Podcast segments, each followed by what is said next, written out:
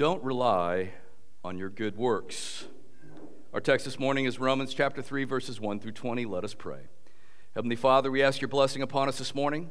We pray for the preacher and the hearer alike that you'd bless us with the power of the Holy Spirit, for one to preach accurately, for one to hear accurately, that we might be doers of your word. For we pray this in Jesus' name. Amen. I once went fishing with my kids, and there were fish jumping up everywhere, but we weren't catching anything because we were working with the wrong tools, our bait and lures. We could have worked as hard and as long as there was daylight, and it still would have resulted in nothing. For Jews and Gentiles, having Jesus right before them offering salvation will amount to nothing if they are working with the wrong tools, which in this case is our own works of righteousness. This morning we'll see in Romans chapter 3 that works aren't enough. Works aren't enough. Go and open up your Bibles to Romans chapter 3, beginning in verse 1. Romans chapter 3, verse 1. Now, Paul's continuing his trajectory from last week as we finished off chapter 2, and he says here, Then what advantage has the Jew? Or what is the value of circumcision? Much in every way to begin with, the Jews are entrusted with the oracles of God. Now, you may remember how we ended last week. Verse 29 of chapter 2 says, But a Jew is one inwardly, and circumcision is a matter of the heart, by the Spirit, not by the letter. His praise is not from man, but from God. And so Paul presents this idea that a true Jew is one who's been converted inwardly.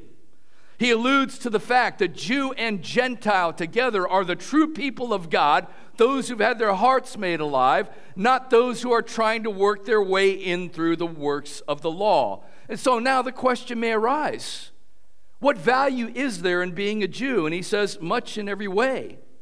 Though, if appraised fairly, the Jew has a great privilege. Notice that they were chosen to be the messengers of God to the world. They were entrusted with the oracles of God. Now, the word oracle there is logia. Sound familiar? It's got the same root as logos. So they're entrusted with the logia, the oracles of God, God's sayings to his people. They're entrusted with this. It also included the covenant promises. Going back to the headwaters of the Abrahamic covenant, God promises to be with his people, to bless his people, and to have his presence with his people. He promises them a land a land which is filled with symbolism connected in with the Word of God. He made them a great and numerous people, and God's unique presence was with his people in the temple. Nobody else in the entire world had the temple of God, the very presence of God with the people of God. They had the priesthood. They were a nation of priests that had special priests they were to be outward facing to the world, calling the nations in to come and worship the true and living God. They had the prophets who gave God's utterance to the people. They had kings, mighty kings from the line of David. They had his holy word, but they turned inward, and the blessing of being a blessing turned into a curse. Verse 3 What if some were unfaithful? Does their faithlessness nullify the faithfulness of God? By no means. Let God be true, and everyone were a liar. As it is written, that you may be justified in your words and prevail when you are judged. Now, Paul says they were unfaithful. They were faithless with these things, these great blessings that they had as a people of God, and unfaithful in the context of being entrusted with the oracles of God. What did they do? They kept it to themselves. They looked down on the Gentiles, even with violent disgust. If you look at how Israel was structured, even the way God put them into the land in a nation that abutted the sea, their backs were against the sea, and they were to be facing out to the east to the nations. Their temple reflects this. Its doorway opens to the east. Everything is saying to the nations, Come in, come in. They were supposed to call the nations in. They were to be a shining light on the hill as they were in the days of Solomon when Queen Sheba came. They were to call the nations in, and the nations would say, What a great people who have the true and living God.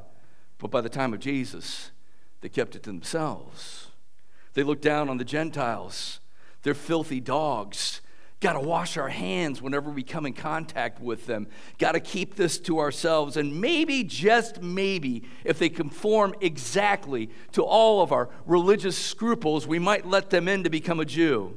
They built up huge extra biblical barriers with all the teachings of the rabbis that obscured the Word of God and ended up breaking the Word of God. And so Jesus has to say, You have heard it said, but I say to you. They were open to the charge of hypocrisy, and yet this is no excuse to dismiss God and the faith. Going on to verse 5. But if our unrighteousness serves to show the righteousness of God, what shall we say? That God is unrighteous to inflict wrath on us? I speak in a human way. By no means, for then how could God judge the world? Israel had been a terrible messenger. Not only had they not taken the oracles of God to the nations, they had made the nations despise Yahweh and his ways through their unrighteousness. In the old covenant, they wanted to be like the nations, and they, though they've been given all these gifts of the presence of God, though they've been given him his word, they had his temple and his unique place among the nations, and yet they wanted to be like the nations. They tried to outdo the nations in their idolatry. And coming out of the exile, they kept it to themselves and pushed the nations back instead of bringing them in. It's a similar argument. It's a similar argument. Does their sin and their human inability make God unrighteous when he judges them? Of course not. God is holy and must judge in holiness. Going on to verse 7 But if through my lie God's truth abounds to his glory, why am I still being condemned as a sinner? And why not do evil that good may come, as some people slanderously charge us with saying their condemnation is just? Now, this is a similar argument to why, if God created the world where Adam could fall, are the children of Adam still condemned? You've probably heard somebody say that to you before, right? Maybe you've even thought it. If God created a world where sin could come into the world, why are we held accountable to these things? If our sin shows God's glory in contrast to us, why not sin more so God might be shown as more glorious? Now, what does Paul do here? Does he create what we call a theodicy? A theodicy is a theological, philosophical word for the explanation of the problem of evil. Does Paul here construct a great argument for the reason of the problem of evil? Does he try to craft an explanation? No, he says they are condemned. They are condemned. But there is truth in there for a proper perspective for the faithful. We are not purposely to sin, but if we do, God is shown to be glorious, to be rich in mercy, to be generous with grace because we receive forgiveness in Christ. Verse 9 What then? Are we Jews any better off? No, not at all. For we have already charged that all, both Jews and Greeks, are under sin. As it is written, none is righteous, no, not one. No one understands, no one seeks God. In the matter of raw salvation, the Jew is just a son of Adam, just like a Gentile. Everybody's the same and accounted after the fall.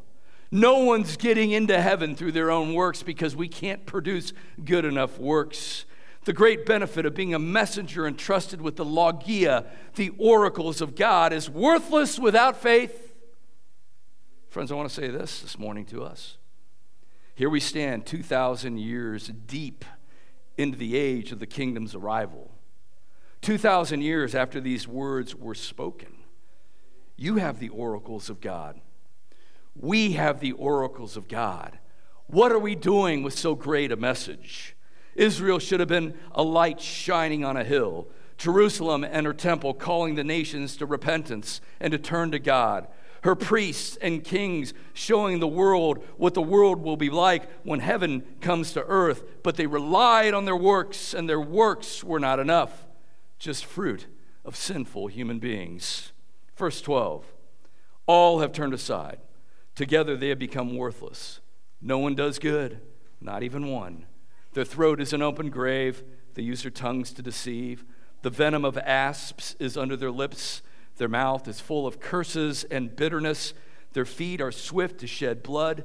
In their paths are ruin and misery, and the way of peace they have not known. There is no fear of God before their eyes. The Jew who relies on his ethnic bloodline and doing the law as a work is in a worse position than the unbelieving Gentile. He should have known better. Do we do this sometimes? Do we as Christians make these kind of assumptions about ourselves? Do we think once saved, always saved, we can just rest on our laurels now? You know, out in California, there's a lot of Armenians, not Arminians, Armenians from Armenia. And I would meet Armenians, and they'd find out that I was a pastor, and they would always say, Armenia, first Christian nation. It's true. They were the first major kingdom to convert to the Christian faith around 500 AD. That was a long time ago. But so what? Now, it's a great blessing if they're still walking in faithfulness, if they're trusting in Christ, if they're bringing the Word of God to bear for the nations, if they're doing it themselves. But if they're just going to stand upon their laurels and say, I'm Armenian, Armenia, first Christian nation, if we say, we are Presbyterians 500 years deep in the Scottish Kirk, it means nothing without faith.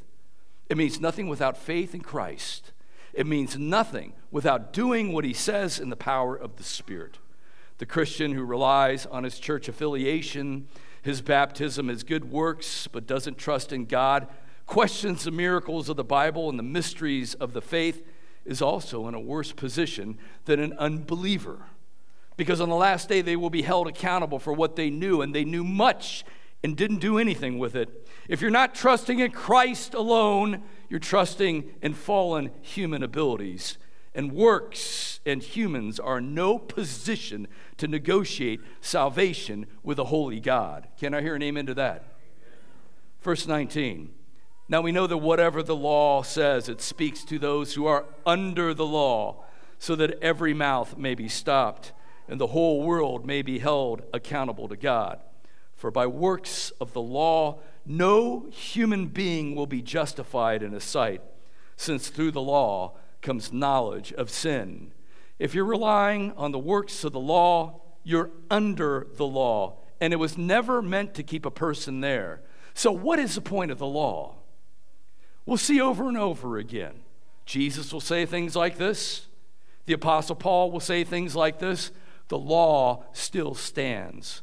The law wasn't abrogated. The law doesn't disappear with the coming of the new covenant. It's transformed and fulfilled in Jesus. But even those parts that we think are fully done away with, when you think about it, the temple, where's our temple? It's right here, stone upon stone. Priesthood, there it was in the Old Testament. Here it is among us. We're a nation of priests to the nations. So even those things that seem not to have an analog into the new covenant. When you begin to think about it, there's richness of application there. So, what's the use of the law in the new covenant? Well, theologians speak of the threefold use of the law. I've talked about this before, but for some of you, this may be new. First use of the law, and that is, in particular, the Ten Commandments. But then, through the Ten Commandments, the fullness of the Old Testament shows how these things were unpacked. But what is the first use of the law?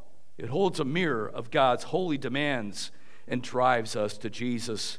No one is saved through obedience to the law. We look at the Ten Commandments. We realize suddenly we've broken them, many of them, maybe all of them, all the time.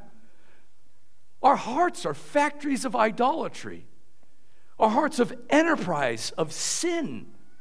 And so we see God's law and we realize that we're undone. We're never going to reach His holy standard. And so it pushes us in desperation to God to deliver us.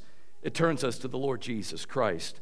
The second use of the law is to create good laws for godly societies. And we see that all good societies all over the world, whether they be Christian or not, at this point in the age of the world, have been influenced by Christendom. And behind their laws are the Ten Commandments. And so we see the second use of the law is good laws for godly societies. And the third use of the law is for us, brethren. Having become the people of God, the law informs us how we are to live as the people of God. So let's go back to the first use of the law. No one can fulfill the law through raw, perfect obedience. No one perfectly does the works of the law except Jesus. Except Jesus. No one anywhere has ever perfectly done the law since the fall. Everyone breaks the law. And if it were left up to us, there would be no hope. We'd be lost under the wrath, the judgment of a holy God who's not changing his standards. No one's ever done the works of the law except Jesus. Jesus did. Works aren't enough for us. But thank God for Jesus who worked for our salvation with his sweaty, bloody, and totally self giving life, death, and resurrection. Can I hear an amen to that? In my last sermon, I told you how the Byzantines of Constantinople worked to defeat the Muslim Arabs in 677 with excellent tactics, motivated soldiers and sailors, and amazing new weapons. But this was when the Byzantine Empire was young and vigorous. When the Muslim Ottomans came to besiege Constantinople in 1453, some 800 years later, the Byzantine Empire was old, shrunken, and creaky, and their works of warfare were vastly outclassed and outnumbered by the motivated Ottomans, soldiers, and sailors with an amazing new weapon and excellent tactics, and the great Christian city fell with a shattering crash. When the human race fell, Adam and Eve were young and vigorous, but they relied on their own works and fell with a shattering crash. The human race is now old, shrunken, and creaky and the gulf between our pathetic sinful works of self righteousness and God's holiness is as infinite as the gulf between here and the edge of the cosmos. Thank God for Jesus, who saves us and unites us to Him, so that His infinite works of righteousness become ours in salvation. Because this morning, as we've seen in Romans chapter 3, works aren't enough. Soli Deo Gloria to God alone be the glory. Let's pray. Heavenly Father, we ask your blessing upon us. We pray that we would hear your word, we would do your word, even this week here in Buda, Texas. Bless us in the power of the Spirit, for we pray this in Jesus' name. Amen.